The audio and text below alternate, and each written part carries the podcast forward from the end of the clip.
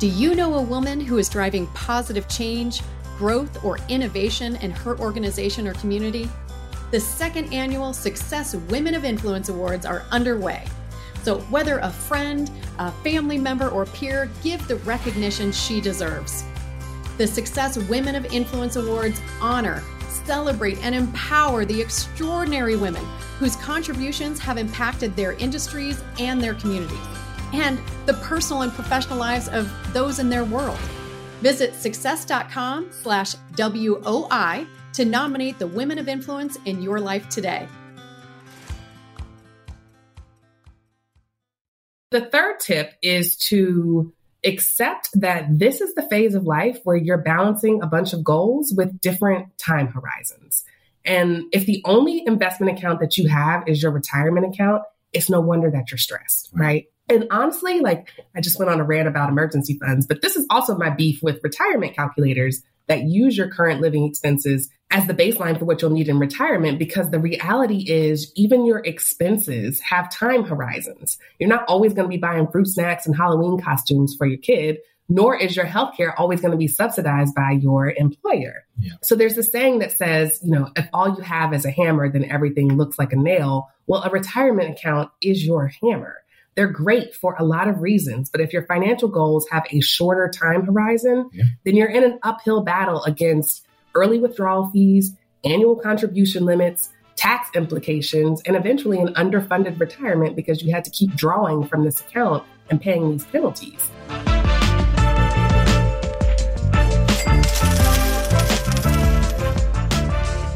Welcome to the Rich and Regular podcast presented by Success, where we explore life at the intersection of money. I'm Julien. And I'm Kiersten. And today we're talking to midlifers. We're going to give some investing and financial tips and hopefully try to clear up some of the air around this weird period of life. All right. But before we dive in, as a reminder, we love hearing from you. So if you have any questions or topics that you want us to address on the show, you can use the contact page on richandregular.com or reach, reach out at hello at richandregular.com. All right. So today's topic, it kind of reminds me of this meme that says, sorry if I seem weird. It's just the past few years have reshaped my entire personality, which is like a total millennial style meme. But I am the one who selfishly wanted to talk about this because. Oh, okay. Is this a confession? yes. Okay. I mean, you know this, but they don't. I, you know, as elder millennials or those of us in our late 30s, kind of early 40s, we seem to be going through it right now yeah. and have been for a while. And a lot of the financial advice that's out there seems to be catered to young people, like Gen Zers, kind of encouraging them to start investing as early as possible. And the data suggests that they're doing that, which is great. Or it's catered to the generations that are older than us and who are focused on, you know, legacy and care plans and winding down out of their careers. Yeah. Meanwhile, there are those of us who are in the middle of those two phases and we're still earning income. Maybe we've experienced some hiccups in job security, but in theory, we haven't even hit our peak earning years yet. Yeah. And we're raising kids and we're navigating this weird political and socioeconomic environment where everything seems to be changing. Yeah. And we're just kind of treading water.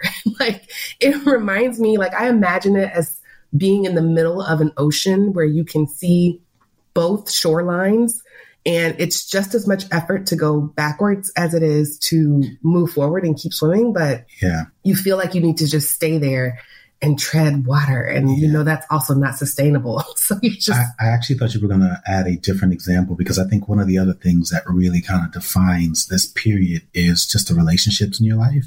So yeah. you're old enough to remember you know at this point you've had about three best friends right? You remember when you were a kid and you always thought that like you'd be forever besties with whoever it was.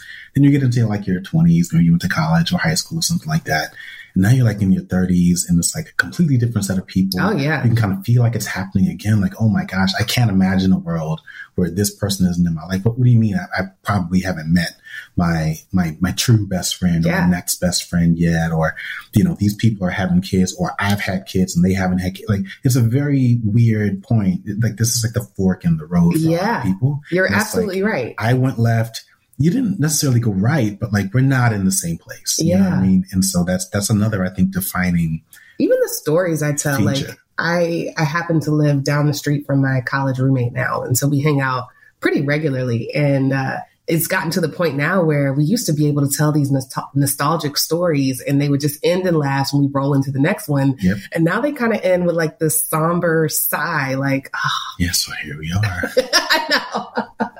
Well, I guess that's me.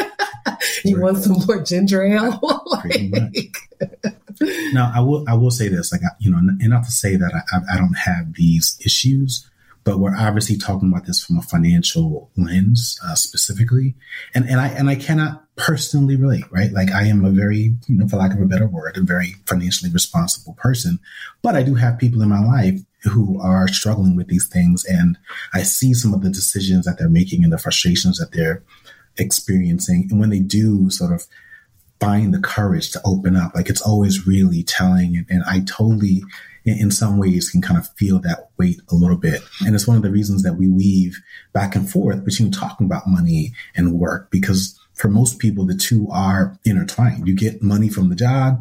And when there's no job, there's no money. And it all leads to a shift in how you feel about your finances and honestly, like your life as a whole. But I will say this, I, I do remember or I can relate more so in my 20s. And it's not exactly the same, but I can relate to the idea of being deeply committed to a way of life, a career, an identity. I, I used to be a professional chef.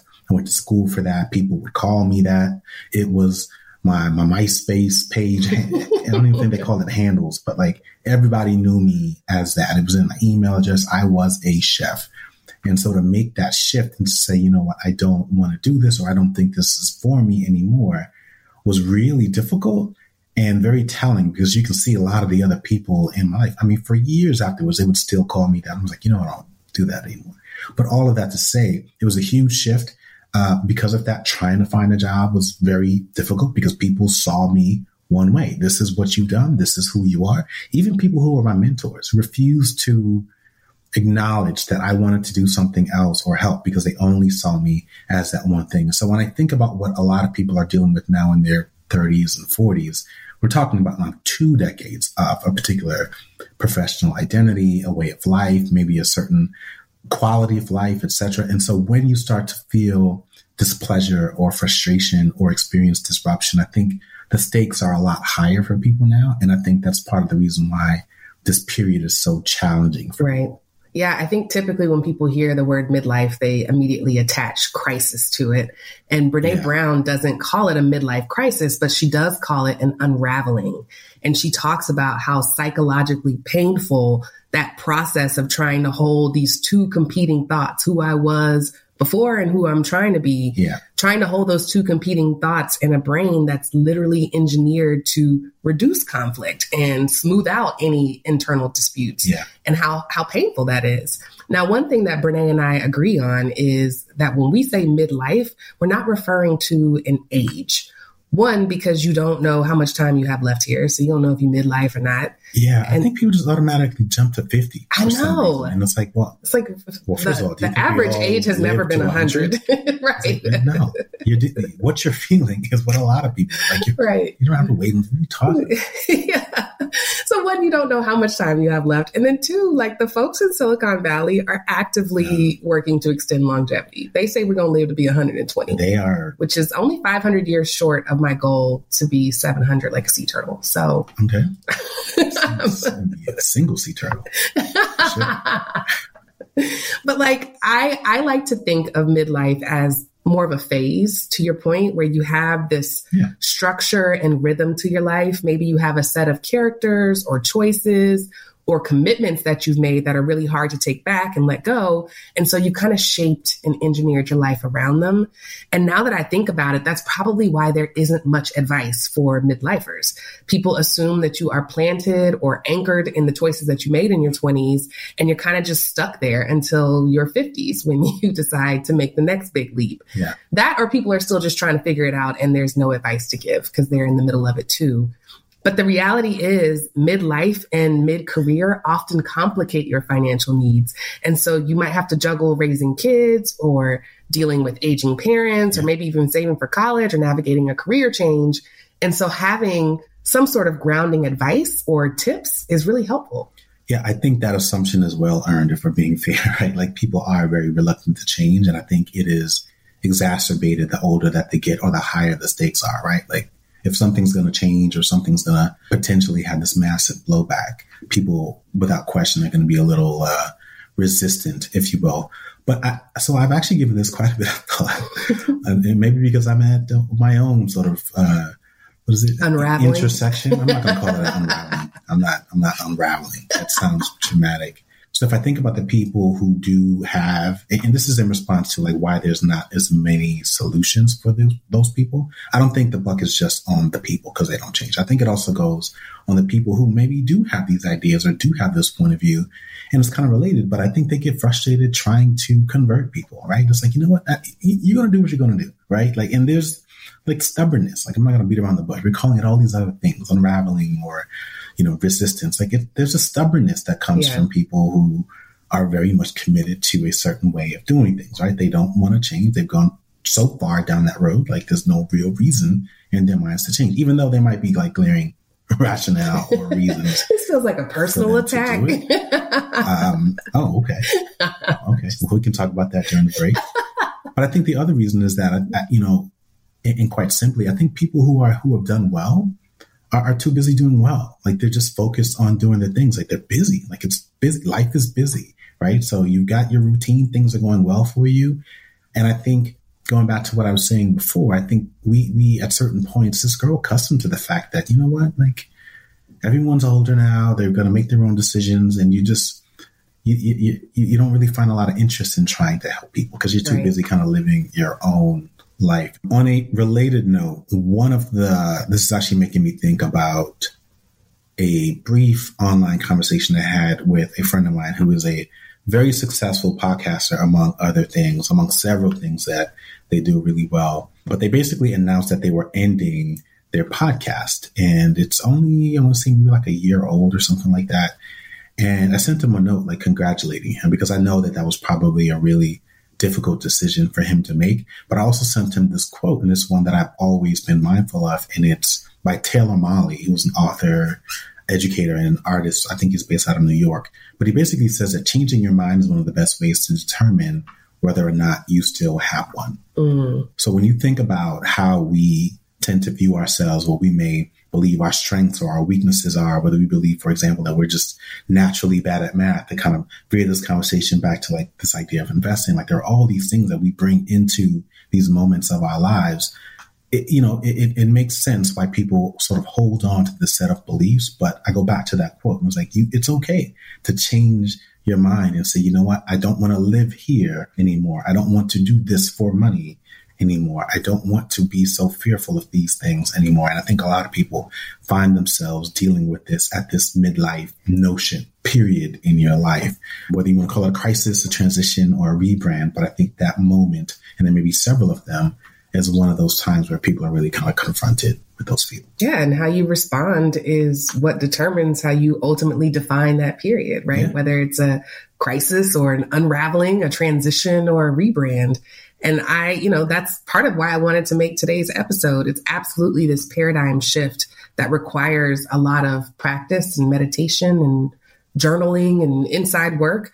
But I found that a few reframes kind of keep me going. All right, so let's get into our tips. The first tip is to make sure that you establish a baseline level of financial security and protect what you currently have. And there are a number of ways to protect your assets, but today I want to focus on two, which is insurance coverage and reassessing your risk tolerance. So, starting with insurance, we've done a couple of episodes on insurance because I cannot stress enough how important it is to not phone in the decisions that surround your homeowner's insurance, your health insurance, yeah. and your life insurance. Again, we've done in depth episodes around all three, so feel free to dig into the archive crates and go back and listen.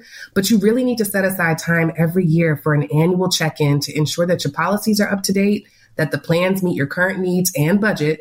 And in the case of life insurance, that the policy is sufficient enough to replace your income and cover any outstanding debts for your dependents. Now, you also may want to use this time to consider picking up some new policies. Don't go overboard. Don't be all overinsured. policy shopping. Yeah, don't, it's not shopping, but depending on your lifestyle, it may be worth it to research umbrella insurance, which is basically designed to provide additional liability coverage beyond the limits of your primary policies. So if you are a homeowner and you want to protect your assets from lawsuits that may occur on your property, let's say you have contractors in and out and they may get hurt, which may mean that they ultimately sue you. Or maybe you're in a family with multiple drivers. Let's say you have some teenage drivers, you have an older driver in your household, and you want to protect your assets from significant liability claims beyond what your car insurance may provide. So there are times where someone could get a personal injury lawyer and sue you for beyond just the repairs of the car. That might be a good candidate for umbrella insurance. Now, like I mentioned, you don't want to go overboard because there's also an opportunity to reduce coverage in some areas. Maybe you originally, when you signed up for your car insurance, you got the most expensive plan because you couldn't you couldn't afford the higher deductible. Yeah. If that's changed, if you can take on more than a $500 deductible, maybe you can do a $1,500 deductible, mm-hmm. there's a chance to downgrade your plan and bank the difference in an investment fund or in an emergency fund or somewhere else in your budget. So just take some time to do the insurance hygiene. You can do this once a year, twice a year, don't overdo it. You know, you don't want to don't want to make it a thing, but it's important to just ensure that the policies that you have are actually going to protect the assets. Yeah, another thing you can do is reassess or revisit a lot of R's here, revisiting your risk tolerance. And this is important for a couple of reasons. So your, your financial goals and priorities evolve naturally. You might experience changes in your earning potential. Maybe you have a shorter time horizon compared to when you were younger. So you have less time to recover from significant investment losses.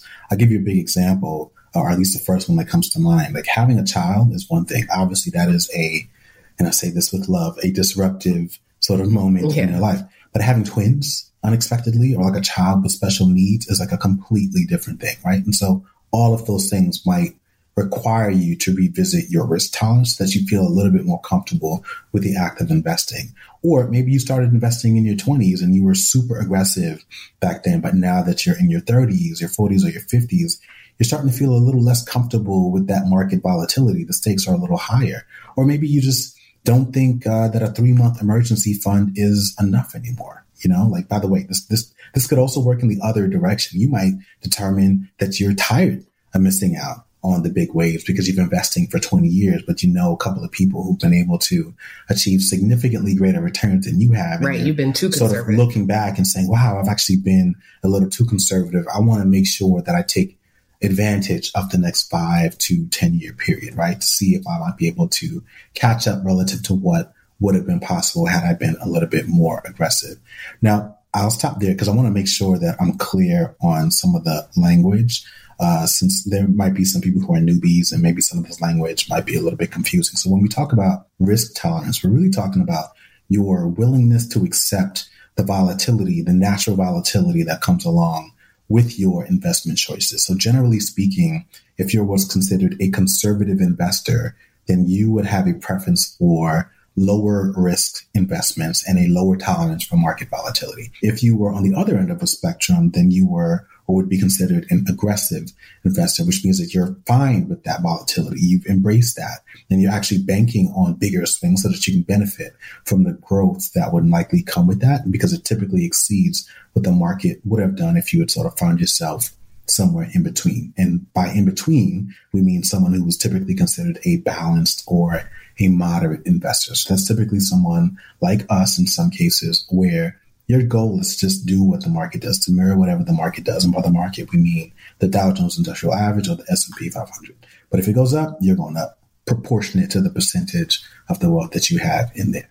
It gets really nerdy really, really quickly, but I just wanted to make sure that we added a little bit of color around some of that language. But the point is, and I'll give you a little bit of a real life scenario here. Like what it really boils down to is like you reaching this point in your life and making that decision to say, okay, this is what I've seen. This is what I've experienced. This is maybe this newfound understanding of my career trajectory or health or life, whatever it is. And you're going to tweak basically your retirement portfolio or your investment portfolio accordingly, right? So you might be looking at your bond allocation. You might be looking at the percentage of your holdings that are in individual stocks or mutual funds, but you're doing all of these things either to be a little bit more aggressive, to be a little bit more conservative, or something or anything in between, kind of in response to this moment in life that you're in. I think doing that just gives you a greater sense of ease, but more than anything, it, it puts you in a position to where you're actively engaged with your your investment portfolio, which I think everyone should be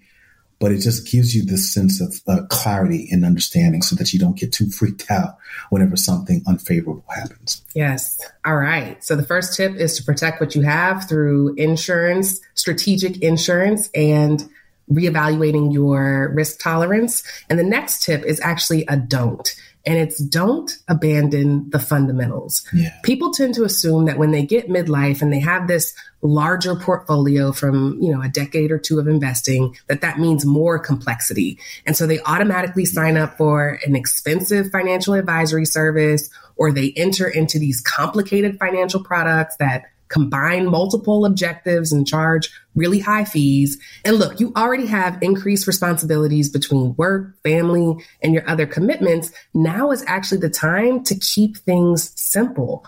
The more complex your portfolio gets, the more transaction costs, the more management fees, and the more tax implications that you'll have to consider. Yeah. And the reality is, index funds and ETFs gives you all the diversification you need without being this time suck of complexity. You don't need to go in and individually cherry pick stocks and move things into different accounts. You can just really keep things simple.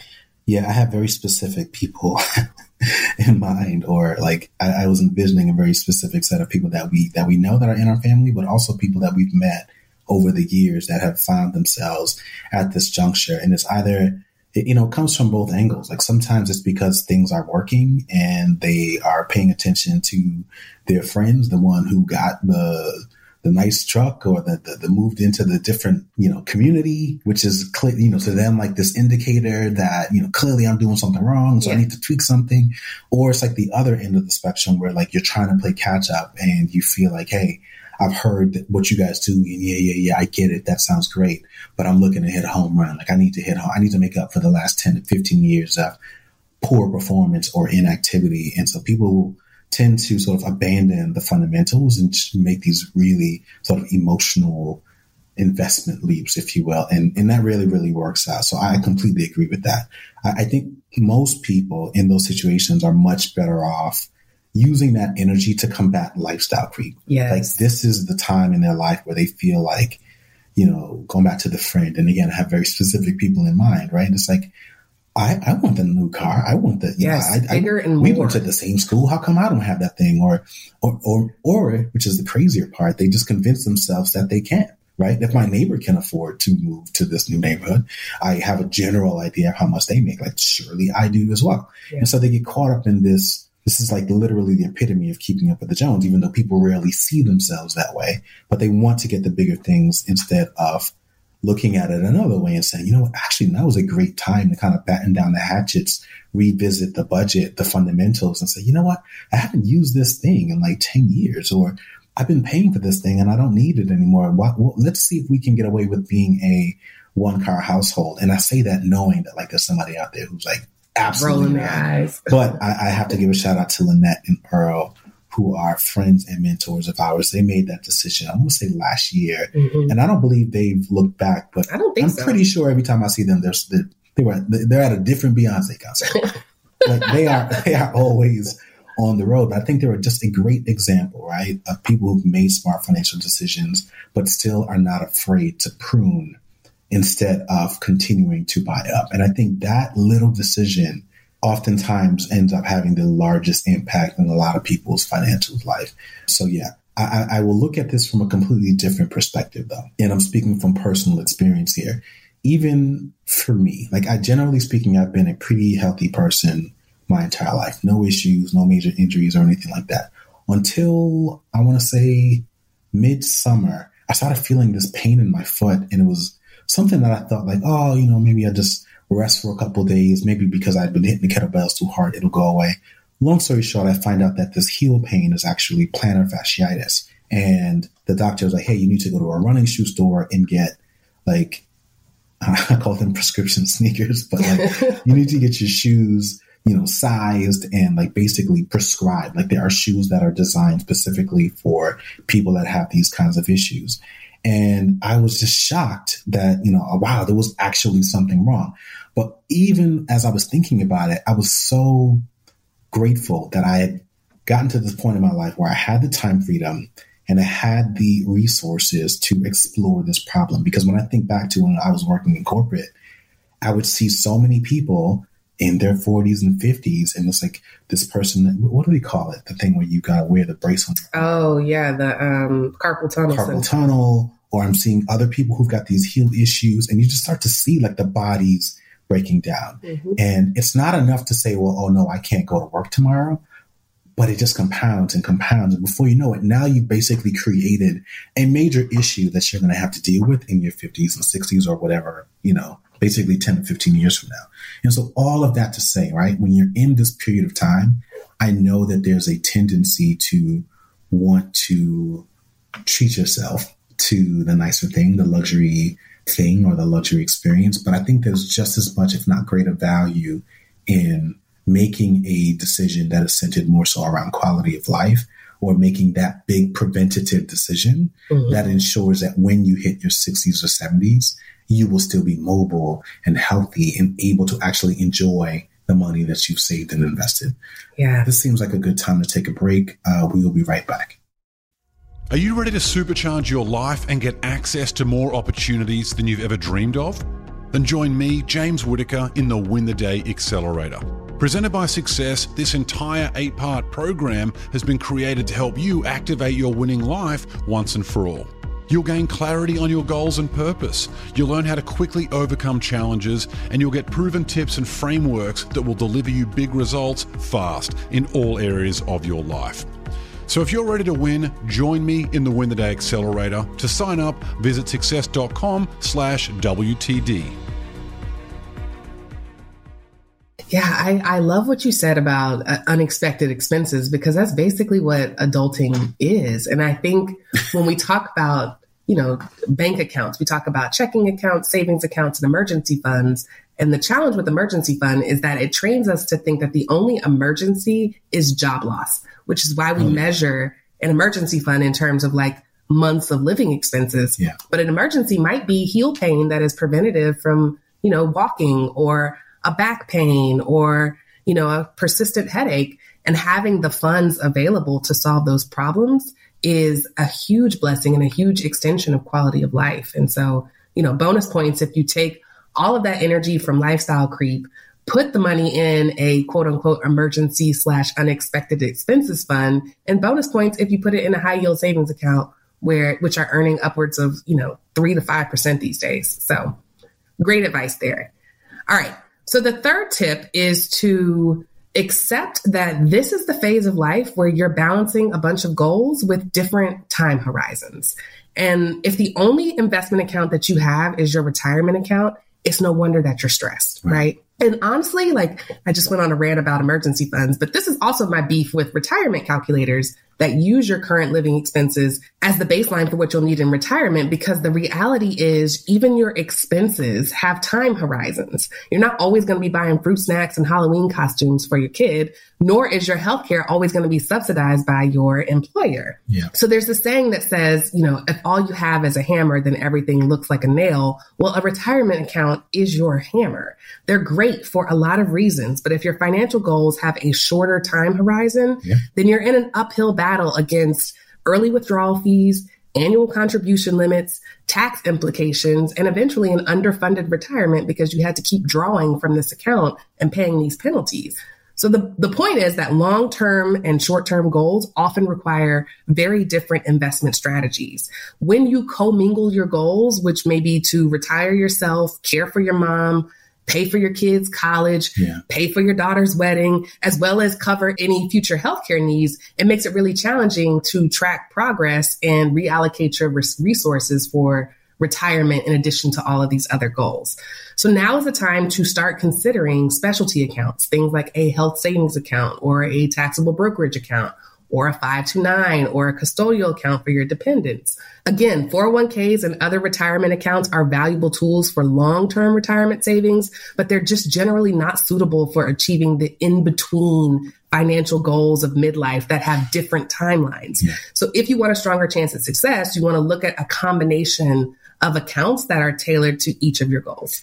Yeah. So along those lines, if you have made that decision and you have a bunch of these accounts, maybe too many accounts, I want to, uh, I'm drawing on our friend here, Christine Benz, who is the director of personal finance and retirement planning for Morningstar.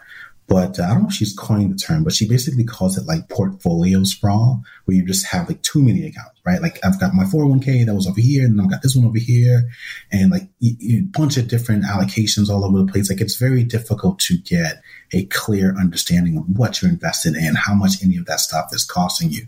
And so at this point in your life, this might also be a good moment to just pause, kind of do some cleanup and consolidate all of those things. And, and again, this happens for a variety of reasons, right? So maybe you're on your third job and you've never really rolled over your retirement accounts, which I don't want to say shame on you, but you certainly should do, do that. that. or maybe you got married later in life and gosh, you know how difficult that is. You you, took on a bulk, a bulk of, of that sort of administrative workload, like all the different things that you got to do. There's any long list of reasons as to why you would just like leave something because you just don't want to get to it the point that we're making here is regardless of what it is, like you want to get that mishmash of accounts, like all the stuff from Fidelity over here and Acorns, Vanguard, bring all of those things together or bring it under one umbrella so that you have a little bit more clarity around where you're going, what you need to do, so that you can do some of the things that we were talking about earlier as well.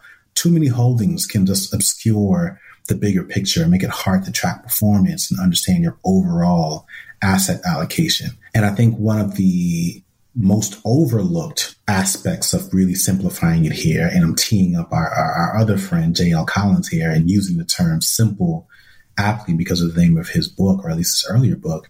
But like from a estate planning standpoint, if something were to happen to you, think about the mess that you might be passing on to somebody else. Think about how much more complex it would be to get a clarity around all of those things, right? So there's like, aside from just your own life and the simplicity and clarity that you gain, if or slash when something happens to you, you're passing something on to your beneficiaries, you want to be able to pass that over in as clean and sort of organized fashion as possible. And so I think this moment in time where you've got an opportunity to kind of make sense of this portfolio sprawl, you know, to sort of focus and really lock in and sell the things and reallocate them to the things that are more aligned with where you are or where you anticipate being for the next five to 10 years.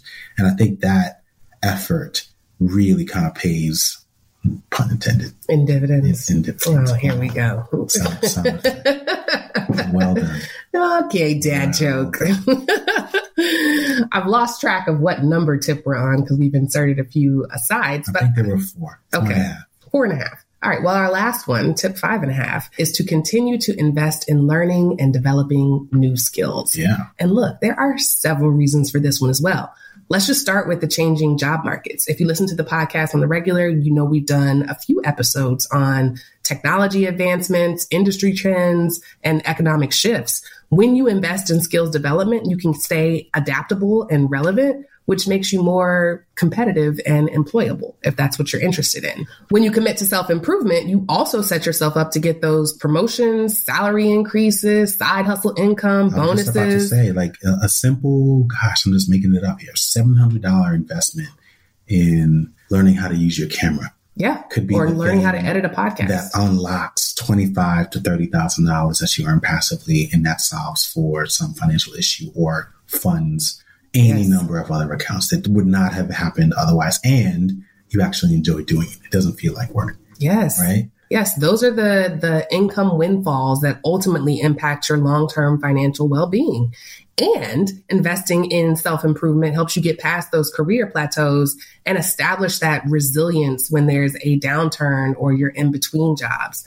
And I know that our listeners are ambitious people, so I know to some extent I'm preaching to the choir. But I have to say that I've watched some of my most successful friends and family members spend decades concentrating on developing skills in every aspect of their lives except for their money. They have broken glass ceilings. They've healed generational curses. They've advanced at work. They've gotten a house, taken a big vacation, and they still feel this emptiness in them because they forgot something and they forgot to think about the money. And that neglect, that financial neglect has led to several negative consequences. They make great income, but they're still financially insecure. Yeah. They experience a great deal of stress and anxiety and mental health challenges, and they can't think of any life goals beyond the ones that are attached to their career. And the financial stress has permeated and strained their relationships. So this is all because they forgot to think about the money. So as we talk about advancing your skills and developing yourself, don't forget to focus on financial literacy as a part of that. Yeah, I think this is where the metaphor of the hamster on the wheel comes in because like it's so appropriate. Like that's exactly where people feel like they're just going nowhere fast. They're 15, 20 years down the line. Yes. And it's like, I can't believe I, I don't have much to show for by way of investment. And again, you can't go back and invest, right? You can only start today. And that sort of shame leads to like even more neglect and so on. And it's funny, like we, it, it reminds me gosh, this had to have been 2017. I think the first freebie this was when we had just started our blog, and it was back then it was a good idea to have like a freebie ebook kind of thing, and yeah. we made it, and it was called "We Get It," right? And it was it was like, look, we get it, I get it. It's tough, like, I, I feel it too. But to your point, it's like I know because so many people really feel like no, the answer is through, and I'm not saying it's not for anyone that might be jarred by what I'm getting ready to say. The answer is not more prayer the answer is not, oh, I need to go to the gym twice or that, oh, I need to take my workout. Like you've done, to your point, really, really well in all these other aspects, but you've completely ignored or avoided the role that making smart or ha- financial decisions or having clarity around your financial life, the role or the ripple effect that that has in every other aspect of your life. And that is something that I think a lot of people continue to do. And uh, I feel like I'm queuing you up here, but like we're hoping to solve for that. We, we just launched or are in the process of launching our very first class on investing. Yes. To solve for that issue, to say, hey, like you, maybe you waited too long. That's fine. Here's what you, here's what you missed. Here's what you need to know. Here's what you need to do. Yes. We've come a long way from we get it. We were not, oh we were not focused on SEO terms or any sort of clarity when we called it we get it. But making money grow is intended because that's what people want to do. They may not want to invest, but they want to and need to make their money grow. So if you've heard today's episode and you're feverishly writing down what you want to research, making money grow is a really great way to jumpstart your financial literacy refresh. Yeah. As Julien mentioned, it's our first investing class that we've done online. We've spent a lot of time traveling around the country and, and teaching in person, but that becomes unsustainable and hard to scale when we're also trying to be great parents to our son. So what we've done is kind of packaged up all of our best advice and put it into this video based class, which is self led. So you can watch it at your own pace. It's about four hours altogether, but it's broken up into really short videos that come with a workbook. So you can watch kind of write down your thoughts and think about what you've just heard and assess how it fits into your own plan. Now, there are four modules where we cover an overview of how the stock market works. We talk about different investing accounts and vehicles. We talk about how to evaluate and manage your investments. And then we provide some of our favorite resources and tools throughout things to watch and read and listen to along the way that really reinforce the message and increase your fluency. We are so proud of what we put together, and I know it's going to help a lot of people. So, if you are interested in learning more, you can do two things. You can head to richandregular.com where you can find out more information, and you can sign up for our newsletter at richandregular.com slash mail richandregular.com slash mail. It's going to ask you for your name, your email address, and from there you'll be on our list and receive regular updates. I love it. All right, Brene Saunders. Final thoughts. Final thoughts. So I was talking to one of my friends recently and complaining about just how done I was with goals. and she said, maybe you don't need a goal, you just need a theme for this time of your life. And I love that advice because a goal is so fixated on what you want, but a theme asks who you are. And when you have a clear mission and are completely sure about what's important to you, the decisions become much easier. And so I'm becoming more convinced that most people don't need more advice. They need conviction. And so my final thought is to decide who you want to be, right? That's what I'm doing right now. And that's what I encourage each of you to do. Decide that you're going to be a person who makes smart financial decisions, yeah. even when you don't like the options that are presented in front of you. Decide that you want to be your children's first financial role model. Decide that you're going to be a person who still tries to establish a financial foundation, even when it feels shaky. Because once you're committed, it's more obvious what decisions to make and it's clear what to prioritize. Ooh, if I had some church organs, I, know. I would, I would. I was preaching. I would. I only have an ear horn, and that might be a little inappropriate. okay, my final thoughts, and I apologize in advance. It's not nearly as uplifting, but I think about the number of people that we've met that you know we have these kinds of conversations. They're nodding their head. They they maybe they read the book or something like that and they ask this question is like is it too late for me right?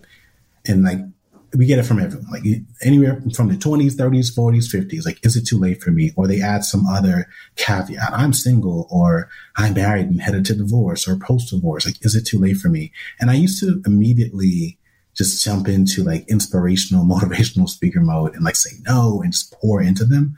But i think going forward caveat depending on who i'm talking to I, I think I'm just going to say, like, what if I say yes? Right. And, and I, I'm sure that that's going to sting a little bit. But the point that I'm going to try to make when I say this is that I don't want that kind of control over anyone's life. And I don't think people should give anyone that kind of control over there. So, like I told my friend, we all have the power to change our minds, our habits, our beliefs, to your point.